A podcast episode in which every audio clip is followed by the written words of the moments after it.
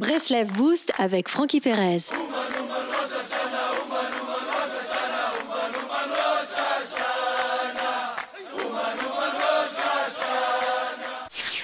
Chaque chose de ce monde, même si elle est en contradiction apparente avec une autre, participe à l'unité d'Hachem. L'échec, la réussite, l'été, l'hiver, toutes ces situations sont des manifestations divines. Toute la mission de l'homme consiste à utiliser son libre arbitre et reconnaître qu'Hachem est derrière chacune de ces contradictions. Cela permet de parvenir à révéler l'unité d'Hachem. Hachem est un, Hachem Had.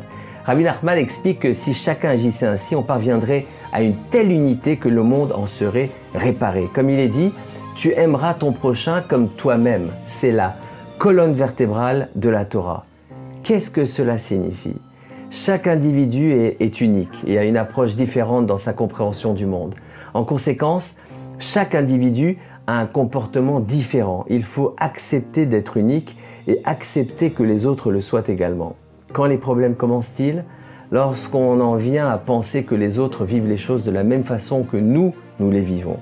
Prenons un exemple simple, une personne qui ne serait pas pratiquante. Pourquoi une personne pratiquante aurait-elle tendance à être touchée par son comportement en la voyant transgresser un interdit de la Torah, car elle s'imagine que l'autre vit les choses de la même façon qu'elle les vit et qu'elle ne souhaite cependant pas observer les mitzvot et les commandements de la Torah.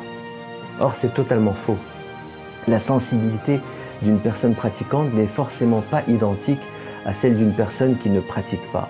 Et c'est d'ailleurs la cause de nombreuses disputes. Chacun euh, croit que l'autre vit les choses telles qu'il les vit lui-même et ne comprend pas les raisons pour lesquelles l'autre ne réagit pas de la même façon. Prenons un autre exemple, celui de, quelqu'un qui se précipite au kidouche, la bénédiction sur le, vin lors de Shabbat et, des jours de fête, et qui mange à lui seul un plateau de petits fours.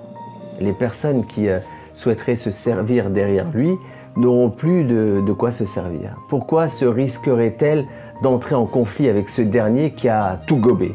Parce qu'elles comprennent que ce gobeur de petits fours ne cherche pas à leur nuire. Il n'a simplement pas la sensibilité d'un individu respectueux. On ne cautionne pas son attitude, mais on comprend que ce dernier n'a pas encore acquis le niveau de conscience nécessaire pour agir avec savoir-vivre.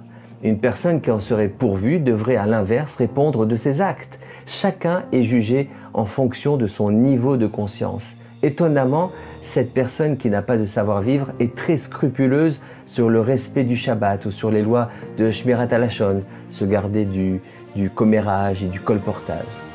Comment comprendre cette contradiction? Elle n'a simplement pas développé sa conscience dans un niveau déterminé, celui du savoir-vivre elle a développé son niveau de conscience dans un autre domaine. Chaque individu a des contradictions internes. Il y a des domaines où notre conscience est développée, d'autres non.